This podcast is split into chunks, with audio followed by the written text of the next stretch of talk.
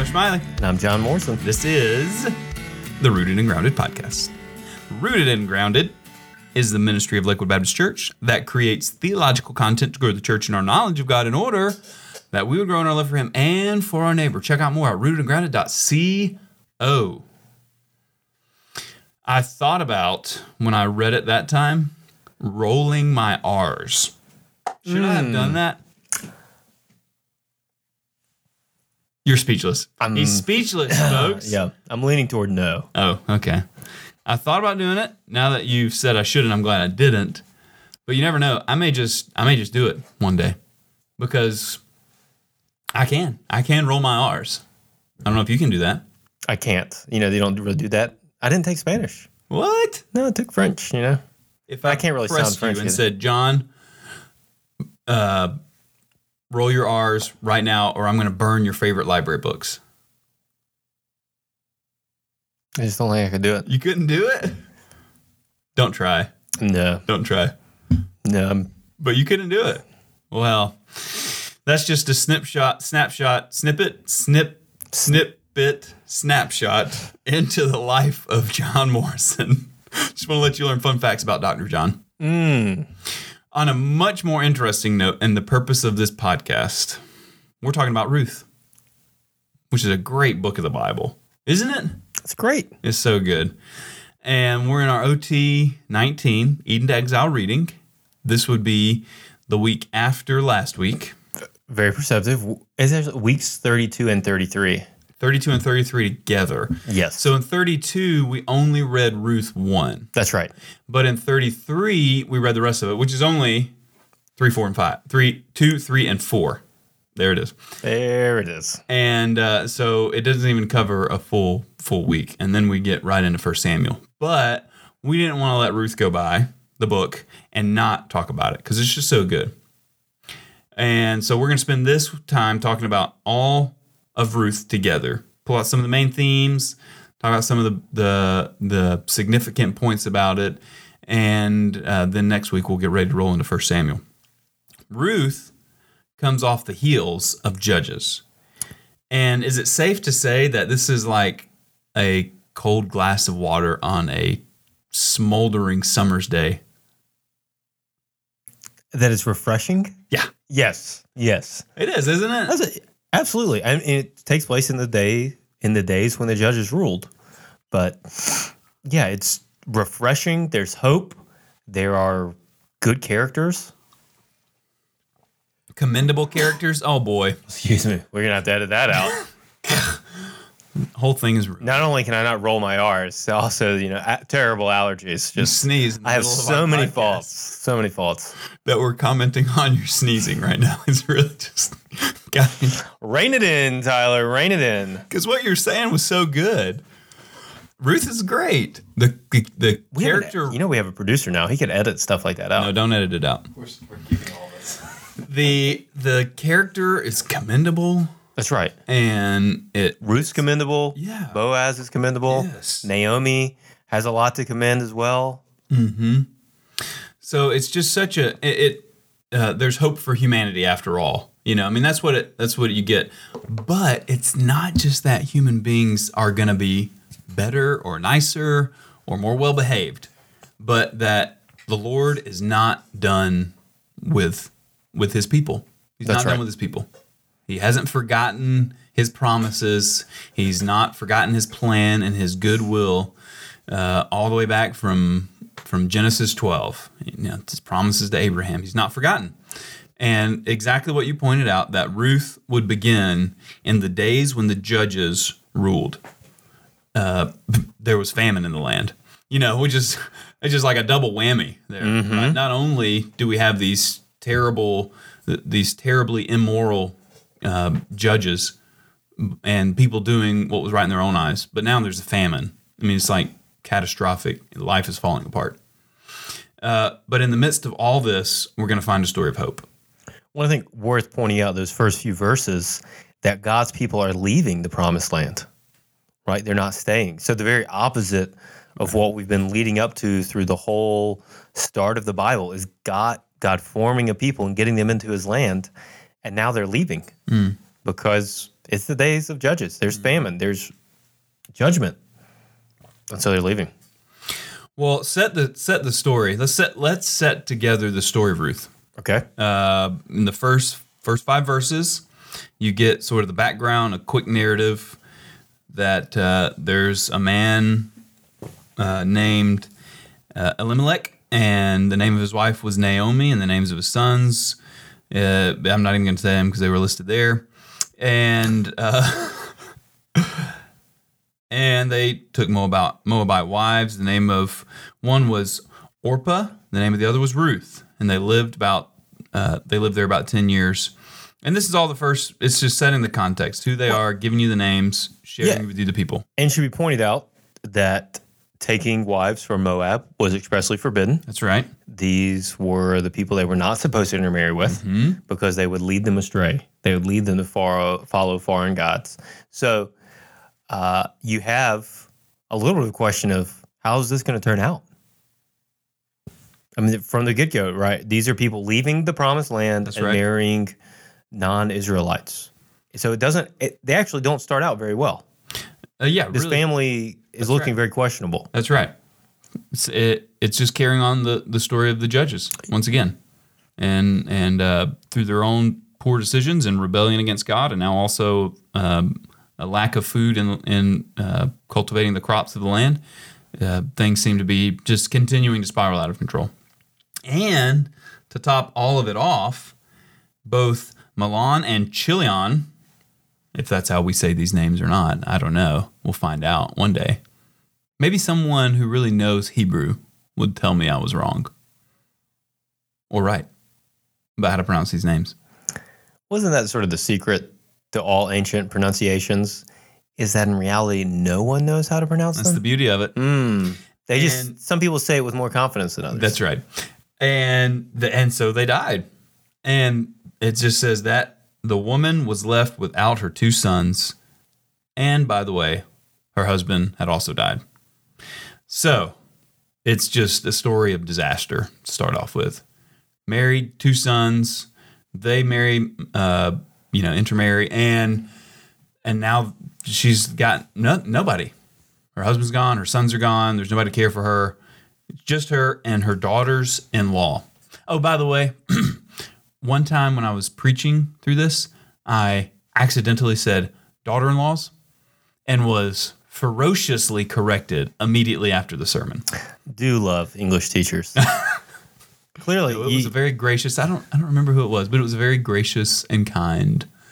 It's actually Daughters. daughters, that's right. You you and I misspoke. put the plural, put the s on the primary noun. See, that's why I'm glad you're around for Thank moments you. just like Thank you. this. For moments just like this. Big difference between C and G, I would say.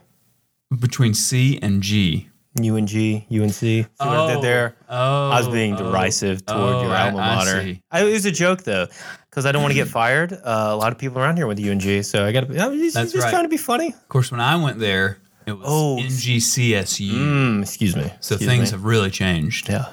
And uh, that's more syllables than your three. That's more letters, acronymic letters than your three, which I think means that's better. Simple math would tell you that. It's Simple math. value. so uh, I, I just really wanted to point out that I said it correctly this time, and I was pretty proud of myself. Oh. Daughters-in-law. Yes. Can we is can we get a pat on the back here? I think I should. All right. And that's who she's got left.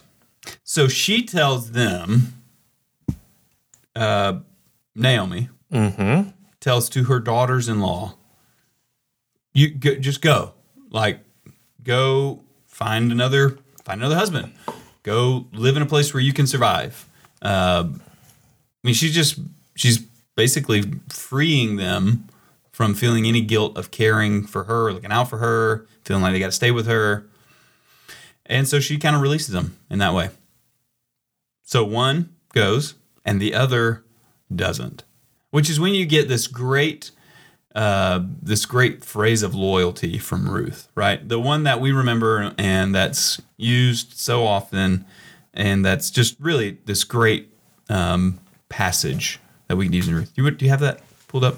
I do. You want to read it? Uh, this is in chapter one. Right. Do not urge me to leave you or return from following you. For where you go, I will go, and where you lodge, I will lodge. Your people shall be my people, and your God my God. Where you die, I will die, and there I will be buried.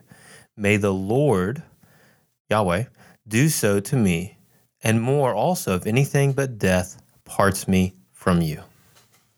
Okay, so there's a lot going on here. Number one, that was by uh, I don't know worldly basic standards a not a great plan for Ruth. I mean, she's she has now no one to care for her, and culturally, you know, this is going to lead to a very difficult life. But she is committed. She's committed to go with Naomi, her her mother-in-law. Now, do you think is this her commitment just she is a loyal daughter-in-law? Or is there something sort of spiritual and religious about this too? How do you read that phrase? I think that's that's the fantastic part of this because out of Ruth you get this uh, you you get this true word from God from an unexpected place. Mm-hmm.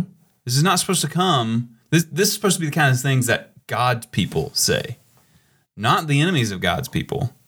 This is supposed to be who God's people are represented to be, and that uh, in the midst of the judges, this Moabite woman named Ruth would have such a, a deeply uh, honoring theological promise about who this God is is uh, oh it's just fantastic. I mean, it's showing God's promise. Really, okay. This is what is this is what I love about it too. Is you're seeing God's promise to Abraham to be blessed into all the nations. Another glimmer of that, which you just highlighted, as we've been reading through the Old Testament together. You see these glimpses coming up again and again. I think this is another one, right? Uh, well, it has to be that here is a a woman not of Israel who is now being folded into God's people because of her, as I read this and as you see this, her apparent faith in the Lord. That she lives. Why does she live a commendable life? Why is she loyal to her mother-in-law? Because of the Lord, and so there's the remarkable thing is that she becomes an heir. I mean, an ancestor. Excuse me of King David. So the end of the book gives us this uh, genealogy that gets us to David. That uh, Ruth is in the line of David, and actually, obviously, and then in hit David's son, Jesus Christ. And so you have here not just that she is brought in as sort of a second class citizen, but she's a primary person in the history of Israel. She's a key, a linchpin to this history going forward and to God's purposes. She's not incidental. That's exactly As right. both a woman and a foreigner, she is actually a key player, a key piece of God's plan for his people. which becomes abundantly clear as you get through into the end of Ruth. That's right. Uh, It becomes clear that that's not just an interesting way to read or a helpful way to read, but really a focal point of the story of Ruth. That everything else that maybe we'll talk some about, but everything else we find in there that's good and true and commendable and edifying. But that key is just such an important key as you get to the end of Ruth, when it has the at the very end the genealogy of David. That this was the uh, line of Perez. So uh, at the in 16 and 17, Ruth 4, 16, Naomi took the child in her arms and cared for him. The woman living there said, Naomi has a son, and they named him Obed, and he was the father of Jesse, the father of David. And he'll outline uh, at the end the whole genealogy, which we're told in Isaiah 11 that one from the root of Jesse will come. And we finally find in Matthew 1 that it was indeed through this line that the, the genealogy of Jesus, the Messiah, the son of David, came to be born uh, in the same line in verse in Matthew 1 5. The father of Boaz, uh, whose mother was Rahab, Boaz the father of Obed, whose mother was Ruth, and Obed the father of Jesse, and Jesse the father of King David. So all of these things are being drawn in to clearly connect the story of God taking place to ultimately get us to the birth of Jesus Christ, the Messiah. And amazingly, it's Ruth for all the factors that you laid out. Well, and the fascinating thing is you look at that genealogy at the end of the book. Right. These are the generations of Perez. Right. Well, who was who was Perez's mother? Pop quiz. You Oh, answer. You have you to want me to answer? I want you to answer. Perez. Genesis 38, What? Who was his mother? Tamar. Oh, right. That's right. So another That's right. Another in the line of David. I mean, of David, and of Jesus, line of Jesus, but another foreign woman. a woman unexpectedly Right. in the genealogy of Jesus. Mm-hmm. There it is. I just think it's amazing that here God redeems even horrible situations. So with Judah and Tamar, Mm-hmm. uh, with Ruth experiencing the loss of her husband Yeah. and this famine and all these things, God is able to redeem and bring good Mm. out of even those awful things, which is pretty pretty amazing.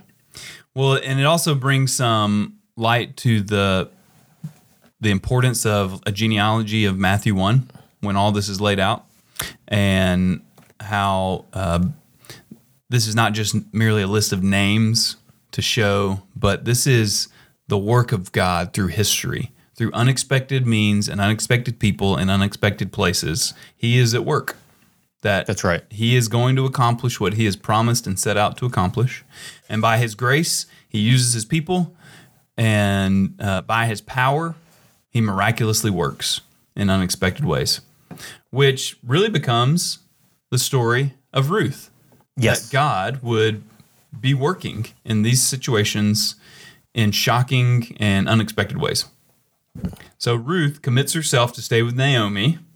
And the story of Ruth is they then, uh, uh, as she follows Naomi, and uh, they end up in Bethlehem, which is another important city.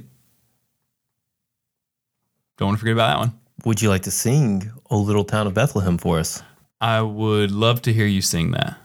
I don't believe that was the question. Oh, were you asking I was asking- Joshua?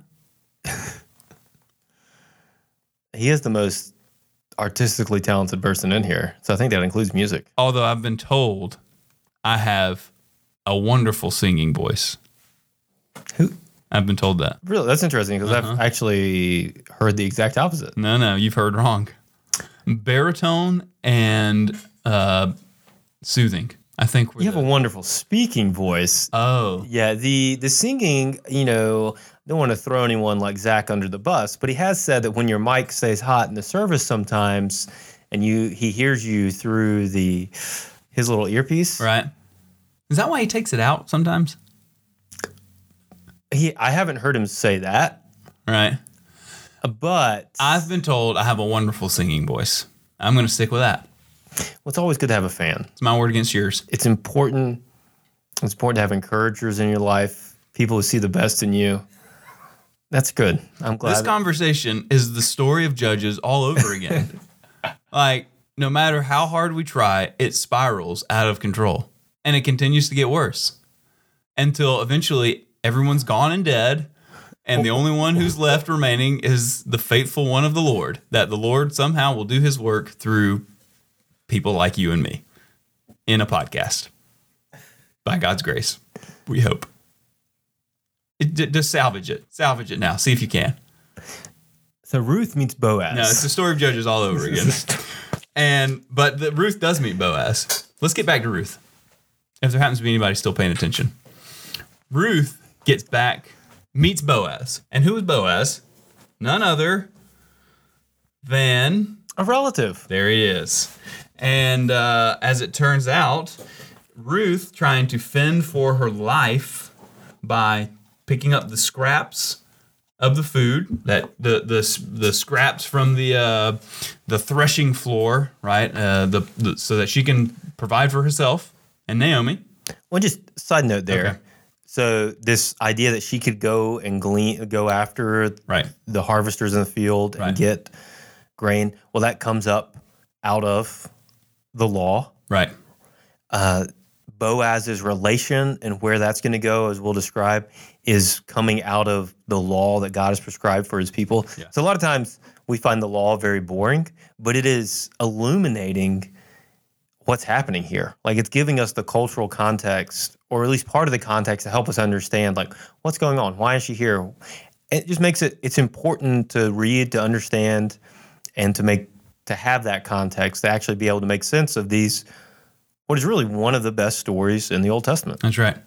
So read the Old Testament. There you go. And not and you've we've now shown the importance of genealogies and the law through one fascinating story. I mean, what else could you ask for?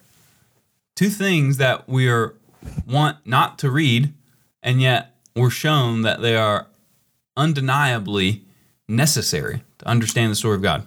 And we have discussed your singing voice, which is something else we don't want to hear or read. I guess you can't really read it, but you get the point. There's supposed to be a better dig in there somewhere, but I, I see what you did there. yeah, thank you. It was a Thank you. dig. Ah, yeah, And uh, that's okay. that's right. So Boaz, So Boaz is allowing, according to God's law, this to happen.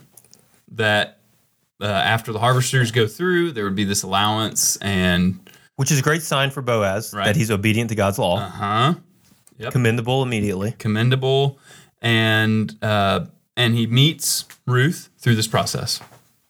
Naomi encourages it, and uh, and Boaz and Ruth strike up this relationship, and Boaz then is going to try to figure out how he can, uh, gosh, redeem Ruth. I mean, really, That's an important word in Scripture. that's an important word. What does it mean here? So here, Ruth, who was married and and no longer has a husband, is uh, And we widowed. call that a widow. Her. All right. I said widowed. Would you let me finish my thought? She's widowed. She, I'm describing what's happening. Sorry, building the tension. She's widowed. She's fending for her life. Uh, she's struggling to survive and keep by. Uh, and she meets Boaz, who is, uh, like we said, just this redeemable character, this man.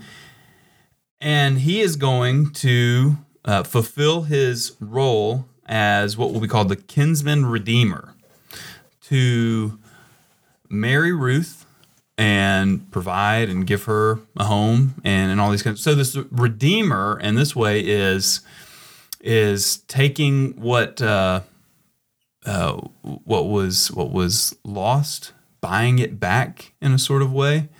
Uh, but for him, it's it's taking responsibility and care for this widow, this woman, his bride to be. And even as he does this, he's showing himself even more commendable because he doesn't just take her. I mean, he follows what would be the procedures according to the law mm-hmm. of being this person to take her as his wife. So he's waiting to see are there any others who may be, I guess, closer in the line of kinsmen to take her as a wife, which in a lot of ways is saying uh, taking on this person to care for, provide for, marry, have as a bride. I mean, all these things. Right. So to purchase her the land that was That's right. entitled to her right. husband. That's right. But then in doing so, to carry on her husband's name. And if I understand, maybe correct me if I'm wrong here, at least one of their sons Mm-hmm. would carry on uh, Ruth's first husband's Right. name and his line and not Boaz. So there's a big sacrifice there in terms of yeah. financial, uh, even his honor, his legacy, he puts at risk by doing this. And yet he does it because he loves Ruth. I mean, it really seems that there's a genuine affection and love that develops there. Ahead. Redeemer, Right. it's a word we often use to describe Jesus. That's right. How does this idea of sort of buying a field and mm-hmm. taking on responsibility for Ruth, mm-hmm. how does that connect with so Boaz is kinsman redeemer? How does that connect? What does that teach us about how Christ is our redeemer? What do we learn from Boaz that illuminates who Christ is? Yeah. I think you see the affection of Boaz towards Ruth as his desire to do this. It Boaz is not seemingly gaining anything, and he's he's doing what he knows to be right and true and honorable and according to what the Lord would desire. And so, in these ways, Boaz really shows himself to be, and as best he can, honoring the Lord and honoring Ruth and how he's going forward with this. Uh, he's doing it as best he can according to God's law. But I think you're right that there's a sense of affection between these two that is drawing him to desire to uh, be this person, this kinsman redeemer to Ruth. And I think in Christ you see the same thing that Christ, in order to honor the Father, is sent and comes to rescue his people, who we will come to hear called the church, who is then shown to be finally the bride of Christ. That he has come to save and rescue and redeem his people in a way that is for their good and uh, for his joy, his desire, because of his affection for his people. He would come and save and and pay the price in in a way, which is his life. That by the very blood of Christ, he buys his people and he redeems them in that way. And I think you see it shown and depicted in Boaz and Ruth. Just a, uh, and the imagery of that is fantastic, and I think it connects so much of the the Old Testament people of God, their relationship with God being described as that of a marriage relationship, and carried into the New Testament. Same thing. Uh, when even even our final time in Revelation with the Lord is the marriage supper of the Lamb. This is with our with the bride and groom together, feasting, celebrating, uh, joyous in one another. And that's the picture of our hope. Yeah. Is a is a banquet with our God. So the end of Ruth, Ruth 4, 13, Boaz took Ruth. She became his wife. And uh, the Lord gave her conception, and she bore a son. And the women said to Naomi, Blessed be the Lord, this is good, who has not left you this day without a redeemer. And may, may his name, the renowned, uh, be renowned in Israel. He shall be to you a restorer of life and a nourisher of your old age. For your daughter in law, who loves you, who is more to you than seven sons, has given birth to him. And Naomi took the child and laid him on her lap and became his nurse. And the, the woman, uh, the women of the neighborhood gave his name, saying, A son has been born to Naomi. And they named him Obed. And he was the father of Jesse, the father of David, which is where we started when we we're when we we're beginning this talk. That uh, all of these descriptive these, this language that's used of the women to Naomi, blessed be the Lord. He's not left you this day without a redeemer. May his name be renowned in Israel. He'll be to you a restorer of life, a nourisher in your old age, uh, worth even more than seven sons. I mean, this is just this is showing us Christ. Well, I think what a beautiful. So we see the big picture of where this is going and with Christ, but you look at Naomi specifically, Right. this woman who said, "No, no, no, don't call me Naomi. Call me Mara. Call me bitter. Yeah. For the Lord, Right. for the Almighty has dealt bitterly with me." And so that even in this story, not just is Na- is Ruth redeemed, but more importantly, right, Naomi is redeemed in her relationship with the Lord. That's right. That she goes from bitterness, mm-hmm. anger, to one who is rejoicing in God and in His salvation. Yep. And I think you just see see the Lord's goodness on a grand scale, but also in the sort of microcosm of individual lives. That He is working for the good of His people. That's right. The story of Ruth starts in the days of the judges with the famine in the land and lots of people dying and uh, and just catastrophic life events happening. And through the grace of God, we end with the renowned of Israel coming, the one that's hoped for, who uh, certainly is, as we read in chapter four, uh, named Obed, who is the father of Jesse, the father of David, who will be, become king after a man after God's own heart, king of Israel. but then the truly renowned of Israel who comes, Jesus Christ our Lord. Uh, just seeing that depicted, how God can work to bring that kind of hope and uh, love and redemption to his people in the midst of chaos in all sorts of ways. That's Ruth. That's Ruth. It's a great story. It's refreshing. It's in the midst of, uh, on the heels of Judges, before we get into the Kings, and uh, such a, a wonderful, wonderful story about God's faithfulness in every situation of life. All right. Well, that's um, all the time we have for today, John. Excellent. So we should probably wrap up.